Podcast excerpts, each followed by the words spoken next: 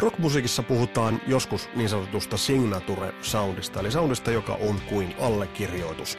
Tämänkertaisessa Kasarilasten jaksossa otetaan käsittelyyn yksi soundeista, soundikokonaisuuksista, joka muutti 80-luvun loppupuolelle tultaas maailmaa isosti, jonka vaikutukset ovat nautittavissa edelleen ja joka lähti iskostumaan ihmisten tajuntoihin levyn kautta, jonka päälle vähän kustiin, jota halveksittiin. Mistä kaikesta on kyse? Tähän liittyy Bob Rock, tähän liittyy Kingdom Come ja tähän liittyy myös se, miten Gary Moore munasi itsensä totaalisesti. Mun nimi on Vesa Wienberg, tää on Kasarin lapset. Tervetuloa matkaan mukaan.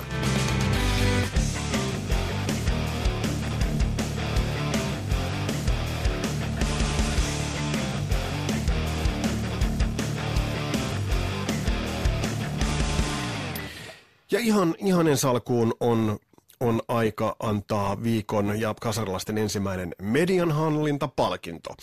Eli tämä palkinto annetaan ansioista, joilla otetaan media isosti haltuun. Ja tämänkertainen ja kautta aikojen ensimmäinen mediahallintapalkinto menee orkesterille nimeltä Nightwish, eli Yövissy. Nimittäin Nightwishin uusi levyhän tekee tuloaan, ja levy on nyttemmin valmis, taitaa olla miksattu, taitaa olla masteroitu. 20 vuotta bändillä uraa takana. Ja bändi otti hienosti ilmatilan haltuun, median haltuun.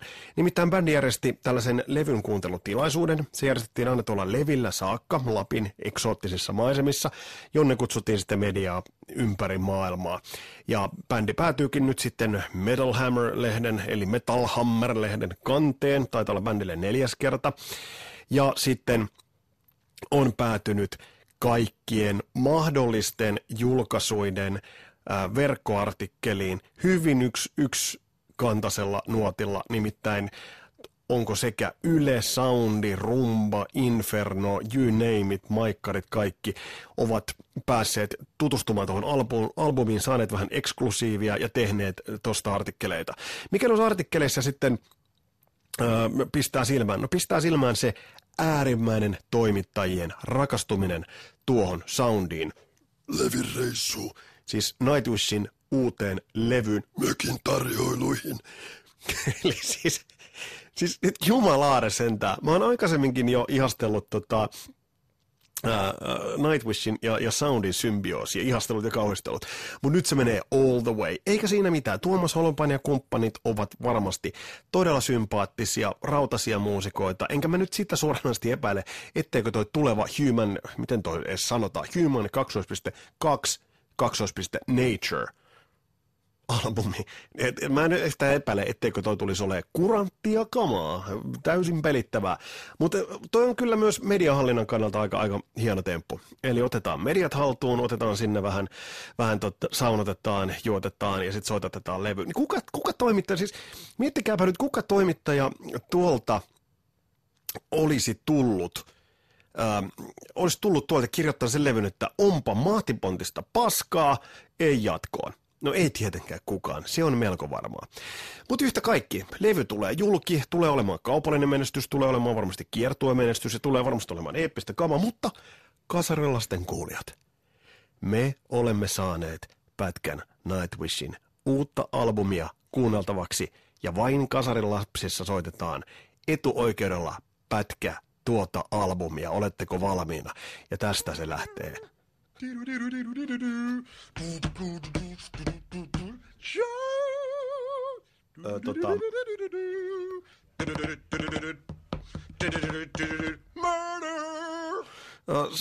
oletan, että ton kappaleen nimi oli Murder, mutta jätti kyllä nyt vähän hämmentyneen tilan, nimittäin. Eli siinä on floor, sit kiipparit, no sit on rankka komppi, se on floor. Sitten oli no varmaan kiipparit. Yes. Tuossa vähän rankkaa. Siellä on sellainen kuori. Tuolla on varmaan Hietalan Marko. Ei hitto vieläkö. Kerran vielä. Progressiivinen ote. Ei jatkoon. Mutta ei tollaista kaikkea oli. On Nightwishin uusi levy. Eikä sinne mitään. Ruoditaan se myös täällä. Toi levy varmasti antaa paljon niin kuin aihetta pohtimiseen ja aihetta puimiseen. Mutta nyt siirrytään toiseen aiheeseen.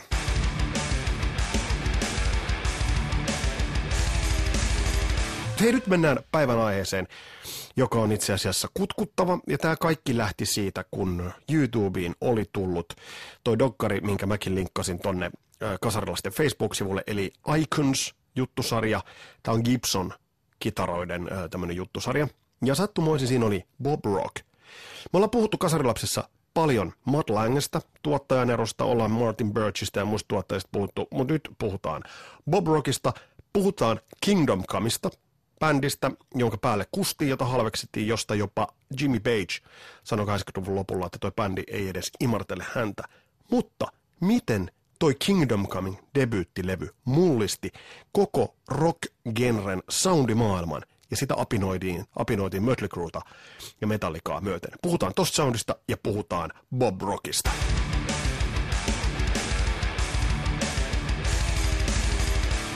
Elette jotakuinkin tuollaista vuotta 88, loppuvuotta 88, kun alkoi tulla mielenkiintoista tarinaa bändistä. Huhuttiin sellaisesta tapauksesta, että levyyhtiöpomot Jenkeissä olivat löytäneet Led Zeppelinin vanhoja nauhoja ja Led Zeppelin vanhoja nauhoituksia. Mutta tästä ei ollut kyse. Kyse oli uudesta bändistä ja oli vanhasta soundista, uudesta bändistä vai sittenkin uudesta soundista.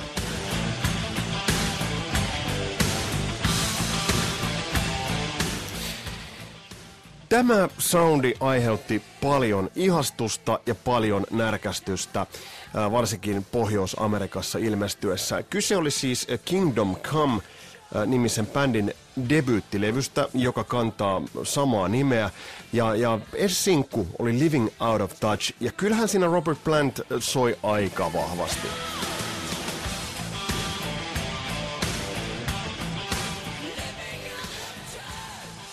Mutta se keskustelu, mikä tästä lähti, niin oli tosi mielenkiintoinen suhteessa tämän levyn saamaan kaupalliseen vastaanottoon. Ja tämä levyhän meni Jenkeissä virallisella albumilistalla top 10, mikä on aika huikea suoritus. Bändi Kingdom Come oli saksalaistaustaisen Lenny Wolfin, hänellä oli joku ihan oikeakin saksalainen nimi, en nyt muista mikä, perustama bändi. Hän oli aikaisemmin soittanut bändissä nimeltä Stone Fury. Tämä oli muuten ihan täysin ohitse itse asiassa. Ja googlettakaapa ihan mainiota tuollaista ehkä niin kuin AOR-tyyppistä musaa. Mutta kuitenkin siis Hampurissa syntynyt Lenny Wolf perusti bändin vuonna 87, ja ensimmäiset sinkut olivat Get It On ja sitten tässä taustalla soiva Living Out of Touch. Ja bändi tuli julkisuuteen, tuli laajaan tunnettavuuteen, siitä kertoi ihan toi top 10kin. Mutta minkä takia tämä on nyt kasarilapsissa käsittelyssä? No sen takia, että tämä on pirun hyvä levy ja sen takia, että tämä käynnisti ison soundievoluution.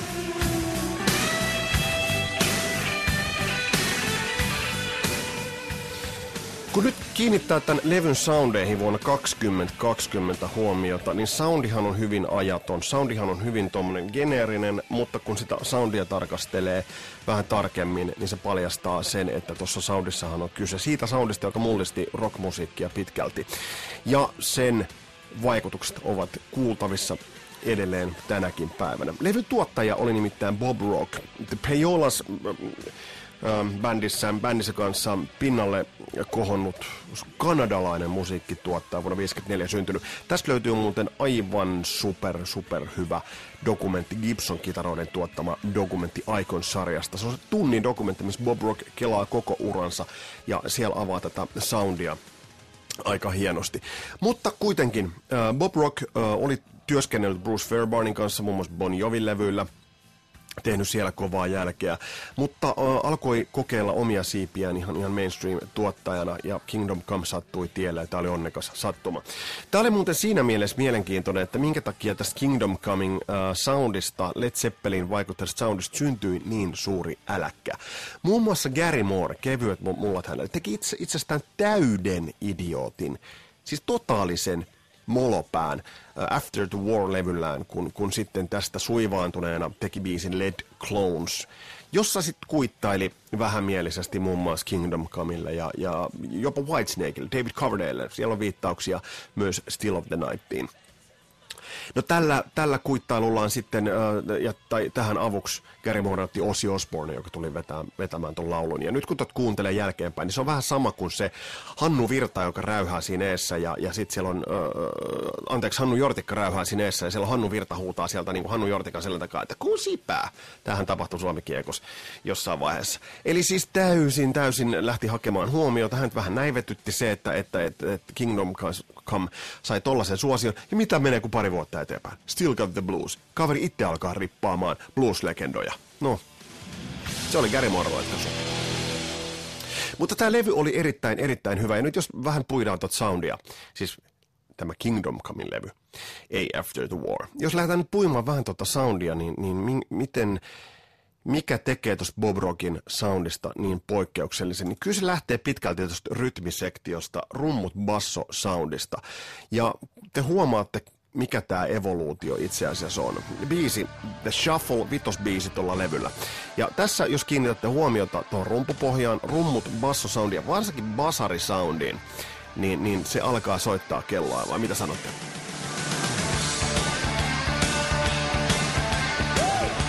Eli siinä on tuommoinen tietty napsu, basso kiinnittyy siihen, mutta kuitenkin ne rummut ovat itsellisinä siellä taustalla. Kuten mä sanoin, Kingdom Coming -debiuttilevy meni top 10 Billboard-listalla, Jenkeissä myi kultaa, onko myynyt sitten jopa platinaa. Bändiä kritisoitiin laajalti. Jopa Jimmy Page sanoi, että tämä ei enää edes imartele. Nyt pitää muistaa, että vuonna 1988 oltiin huomattavasti lähempänä sitä rockin alkuseurakuntaa kuin tänä päivänä. Hei, Greta Van Fleth muun muassa rippaa tänä päivänä jopa härskimmin Led Zeppelinia kuin mitä Kingdom Come teki. Ja se on ihan ok. Mutta tohon aikaan vuonna 1988 oli tullut kuluneeksi vasta 8 vuotta Led Zeppelinin viimeisestä levystä. Eli oltiin aika lähellä. Ja sitten tulee In Comes Kingdom Come ja tekee loistavia biisejä sisältävän levyn. Niin tämä herätti silloin närkästystä, jota on tänä päivänä ehkä vaikea jollain tavalla jopa käsittää. No, Kingdom Come kiinnitettiin sitten 88 loppukesän Monsters of Rock -kiertueelle, josta on ollut aikaisemminkin puhetta tässä podcastissa. Kuunnelkaas tää kohta muuten. Et siis, jos kaverit nyt tässä rippaa Led Zeppelin, niin tekee sen aika perkeleen hyvin ja hyvä soundisesti. Ja nyt tänä päivänä, kun tätä kuuntelee, onko tämä enää mikään Led Zeppelin rip-off? Toimii loistavasti. Mutta bändi kiinnitettiin 88 Monster of Rock -kiertueelle, iso mediahuomio. Mä tonne kasarilaisten Facebook-ryhmään jaoin ton MTVltä tulleen 40-minuuttisen dokumentin. Siellä oli Van Halen, siellä oli Scorpion, siellä oli Dokken. Ennen kaikkea siellä oli Metallica, joka tohon aikaan raivasi tietään isoon suosioon. Ja se takas sen, että kuten Bob Rock sanoi tuossa Icons-dokumentissa, joka skeittarilla oli Metallican paita päällä. Ja mä muistan, kun menin vaihto-oppilasvuodelle, niin toden totta. Mut hei, tässä on tää soundi. Kuunnelkaa tuo rumpu. Rumpu-basso-soundi. Toi on todella, todella makea. No, nyt tulee vähän Zeppelin vaikutelta. Eli siellä pauhaa taustalla Kingdom Comein levy, mutta tämä levy kiinnitti huomion. Tämä levy kiinnitti erään toisen bändin huomion, josta meillä on ollut tässä podcastissa niin ikään on ollut puhetta. Nimittäin yksi asia vaikuttaa toiseen. Toinen asia vaikuttaa kolmanteen ja ketjureaktio tapahtuu myös musiikissa. Hyviä juttuja kopioidaan ja jäljennetään. The Cultin Bill Duffy ja Ian Astbury kuulivat Kingdom Comein levyn ja he päättivät, että me halutaan toi sama soundi meidän tulevalle levylle. Hätiin kutsuttiin Bob Rock ja tää soundihan on oikeastaan semmonen evoluutioversio tosta Kingdom Comein soundista. Eli 88, heti kun miksauspöydän putket olivat viilenneet ton Kingdom Comein levyn osalta, Bob Rock ryhtyi työstämään The Sonic Templejä. Sehän me ollaan käsitelty jo, mutta tämä soundi-evoluutio, se menee siellä taustalla. Ja tämä kaupallinen menestys kiinnitti huomiota varmasti myös Cultinajilla, ja heillähän oli ollut pitkään jo palo tuohon amerikkalaiseen soundiin ja Amerikkaan ylipäätään, Amerikan markkinoille. Ja silloin, jos sä haluat sinne, niin silloin sun täytyy ottaa itsellesi paras tuottaja. Tässä kohtaa Bob Rock oli sellainen. Nämä levyt kaikki on äänitetty Bob Rockin tavallaan kotipesässä, kotistudiossa, nämä klassisimmat levyt. Eli Little Mountain Studiolla Vancouverissa, eli bändit Kanadaan, ja siellä sitten bändit työstivät levyjä. Monesti voi ajatella, että miten paljon siihen levyn onnistumiseen vaikutti se, että bändi irtaantui siitä ympäristöstä, mihin nauliintui sitten, tai missä normaalisti toimi. Ja varmasti varsinkin tuosta parin tulevan bändin kohdalla, niin se vaikutus oli iso. Mikä Bob Rockin ansio tuottajana myös on, niin se on se, että äärimmäinen musikaalisuus, äärimmäinen yksinkertaisuus, simplisiittisyys. Eli me ollaan Matt Langea käsitelty Def Leppardin osalta, ja Hysteria-jaksossahan todettiin se, että Matt Lang karsi paljon. Kaikki elementit olivat tarkoituksenmukaisia, kaikki elementit olivat sellaisia, että niillä oli se tarkka tarkoitus, niillä oli tarkka funktio, miksi ne oli siellä. Mitään ei tehty muusikoille, vaan kaikki tehtiin faneille, kaikki tehtiin stadionin takakulman faneille, jotka nostavat siellä niin nyrkkiä devilhornia ja chiikaavat sitä mimmiä siinä vieressä tai kundia siinä vieressä. Kaikki tehtiin palvelemaan sitä, ja sama oli tässä Cultissa. Eli niitä sellaisia hipahtavia juttuja oli karsittu aikaisemmilta levyltä, Electricilta ja muuten aikaisemmilta levyltä, Love-levyltä.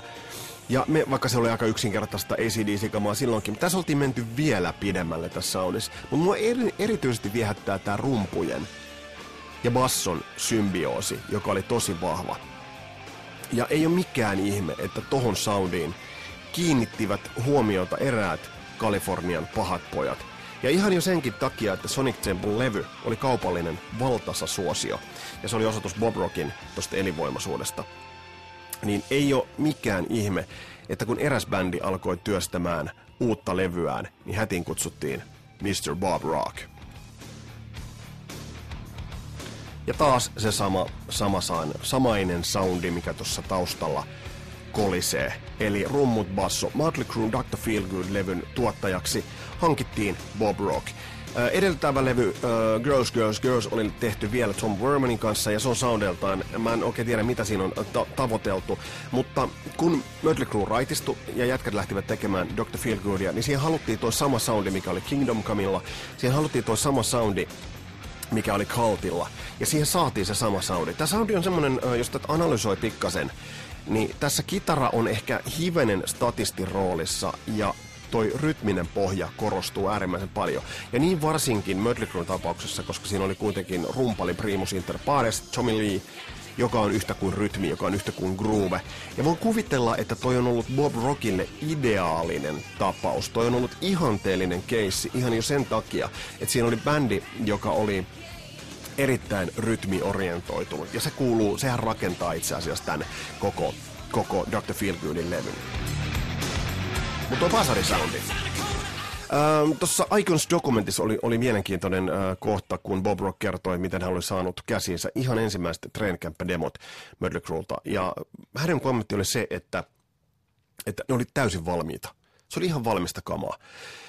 Mötley Crüe, Dr. Feelgood, jostakin tällaisesta 25 Anniversary CD:stä löytyy, se löytyy muuta Spotifysta, löytyy demoversioita, muun muassa Kickstart My Heart -biisistä, ja siitä löytyy myös Dr. Feelgood -biisistä löytyy, mutta varsinkin Kickstart My Heart paljastaa sen, että ei ne valmiita ollut, ja siinä näkyy se tuottajan rooli. Tuottaja tulee, karsii, oikaisee, suoraviivaistaa, virtaviivaistaa, ja niin se isosti teki myös tolle Dr. Feelgood-levylle, mutta varsinkin Kickstart My Heart-biisille. Säilyttää totta kai sen biisin alkuperäisen energian siellä, mutta sitten kuitenkin vie sen ihan toisaalle. Ja siinä, se on hieno esimerkki. Kuunnelkaa se demoversio, mikä sieltä löytyy, ja sitten se toinen, se lopullinen versio.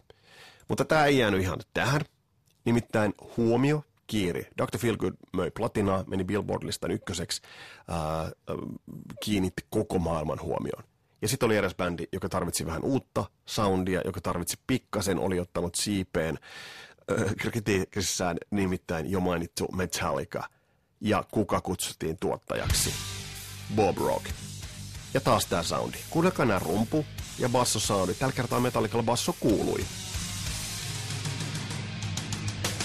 Siellä soi sekä tila, että siellä soi sitten niin kuin rumpali Lars Ulrich, mutta ennen kaikkea siellä soivat isot rummut.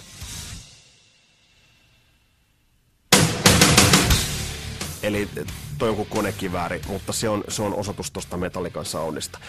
Tästähän on tehty dokumentti A Year and a Half in the Life of Metallica, vai oliko se nimetty toisin, nyt en muista, mutta se löytyy YouTubestakin, eli The Black Albumin äänityksistä, ja miten vaikeat ne olivat sekä tuottajalle että bändille.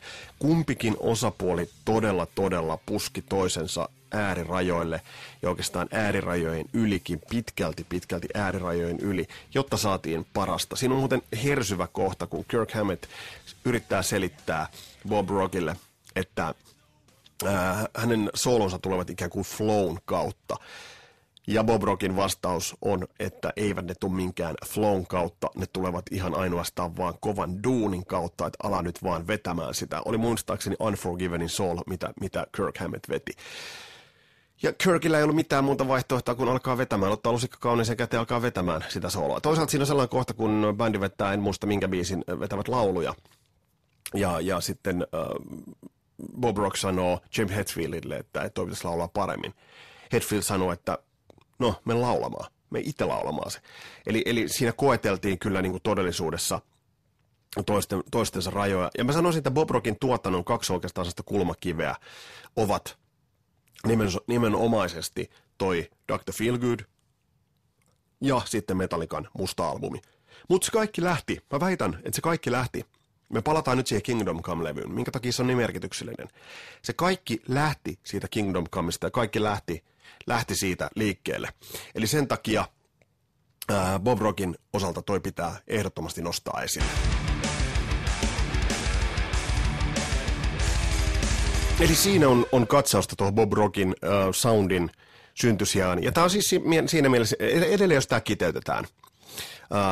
Kingdom Come tuli, Cultinajat kuuli sen, Cult tekee Sonic Templen, Mötley Crüenajat kuulee sekä Sonic Templen että Kingdom Comein levyn ja näin edelleen. Ja sitten tulee pöytään Metallica. Ja Metallicastahan tulikin sitten Bob Rockin merkittävin asiakas. Ja ovat pitkään tehneet yhteistyötä. Eli tsekkaa ihmeessä toi dokumentti.